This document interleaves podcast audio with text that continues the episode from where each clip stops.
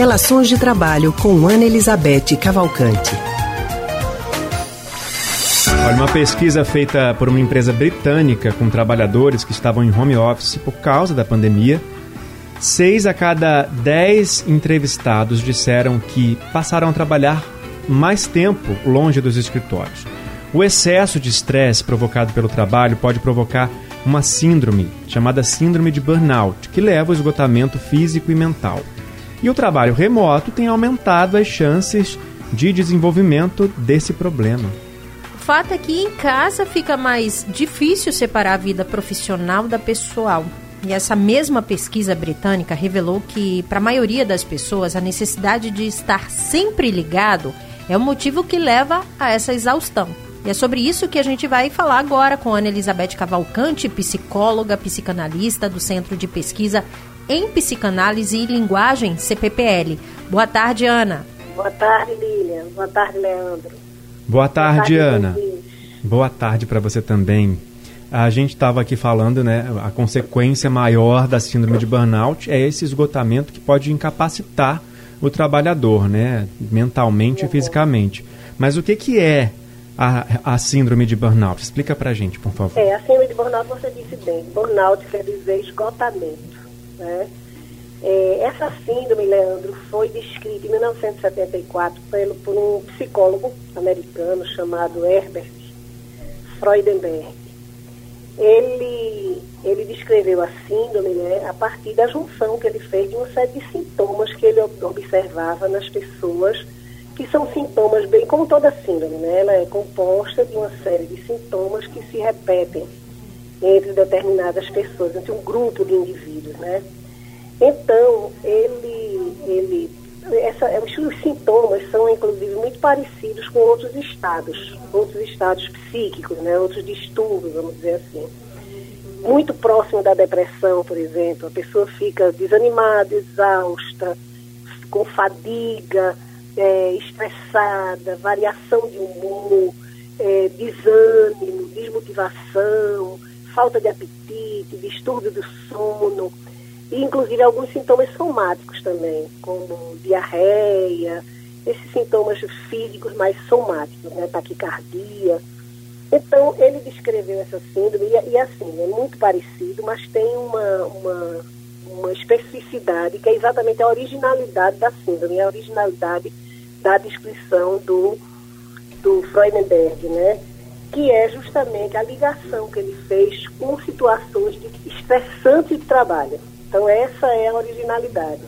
Ele percebeu que as pessoas que eram expostas a situações de, de trabalho muito estressantes, com muita pressão, elas desenvolviam, então, alguns sintomas e que, em alguns casos, pode ser chegar até no limite mesmo a situação de incapacitação, né? Então, as pessoas ficam, perdem a produtividade, não conseguem trabalhar, em alguns casos, desenvolve até uma coisa meio é, fóbica, como a gente diz, ao trabalho, né?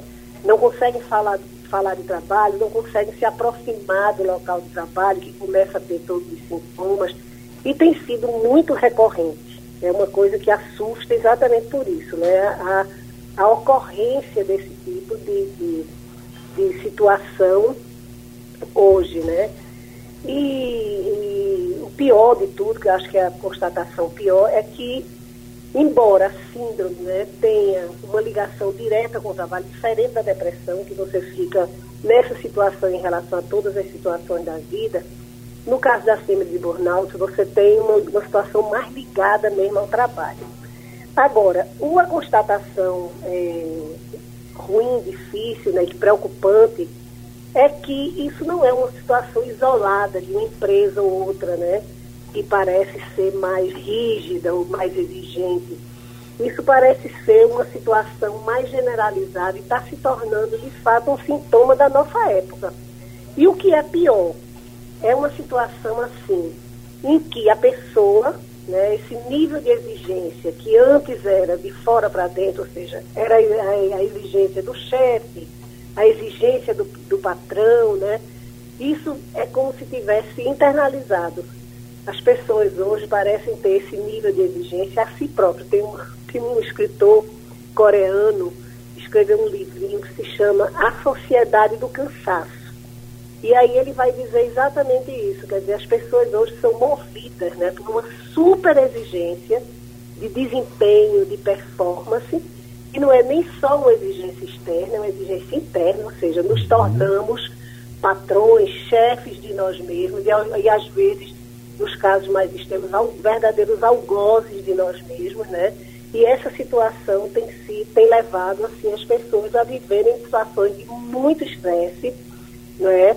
Por isso, então, a, a proliferação, né, das depressões, das crises de ansiedade e da síndrome de burnout, né? Porque é como se a gente vivesse numa, numa sociedade cuja a exigência é de performance plena, de desempenho, alto desempenho o tempo todo. E agora a gente começa a ver, inclusive, uma certa onda, né, de um questionamento disso, porque realmente isso é uma situação sobre-humana. Uma coisa importante é a gente é, alertar, né, para, no aparecimento desses sintomas, para os trabalhadores de uma forma geral, né, que no aparecimento desses sintomas, então titubeie, porque muita gente fica, fica com medo, fica com medo de ser demitido, fica com medo de ser considerado incapacitado, mas no aparecimento desses sintomas a pessoa deve imediatamente procurar uma ajuda profissional, que vai inclusive ajudá-la a ver como é que trata disso na sua organização, na sua empresa, porque é, é um estado que realmente requer um tratamento, geralmente um tratamento que... de base psicológica, né, uma terapia, e nos casos mais, mais graves até o acompanhamento psiquiátrico mesmo com apoio de medicação. Ana, inclusive são vários os relatos de trabalhadores que abandonaram o emprego, deixaram de trabalhar justamente por causa disso. Em meio a isso tudo ainda existe a questão do preconceito.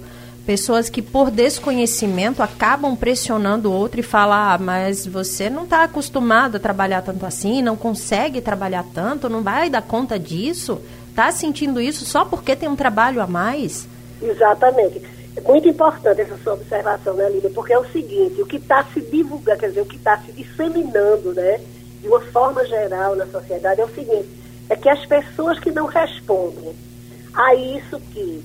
do meu ponto de vista, é uma exigência sobre-humana, né? As pessoas que não correspondem a isso são consideradas fracas, fracassadas, inábeis para o trabalho, entendeu? Isso tem sido muito estudado, tem sido muito discutido e, de fato, você cria, assim, uma, uma, uma, uma grande quantidade de pessoas que se sentem literalmente fracassadas e incapazes, né? Porque uhum. isso disseminou-se de, de tal forma, quer dizer... Para você ser um bom trabalhador, significa você se adaptar a condições que às vezes são completamente sobre-humanas de trabalho e de exigência, uhum. entende? Quer dizer, é como se você tentasse corresponder a uma situação de exigência que em si é sobre-humana. Por isso que o tratamento da síndrome de burnout é, inclui também, em muitos casos, né, uma mudança de estilo de vida. Não é que você não vai mais trabalhar, de jeito nenhum. Em alguns casos, sim. É uma coisa tão grave, tão séria, que incapacita a pessoa. Mas, na maioria dos casos, não. Mas significa que você precisa estabelecer, e daí a importância da terapia, porque você precisa estabelecer uma outra relação com o trabalho, entende? E entender, né, que não é você que é fracassado, mas que as exigências, muitas vezes, são sobre-humanas. Então, você tem que fazer uma...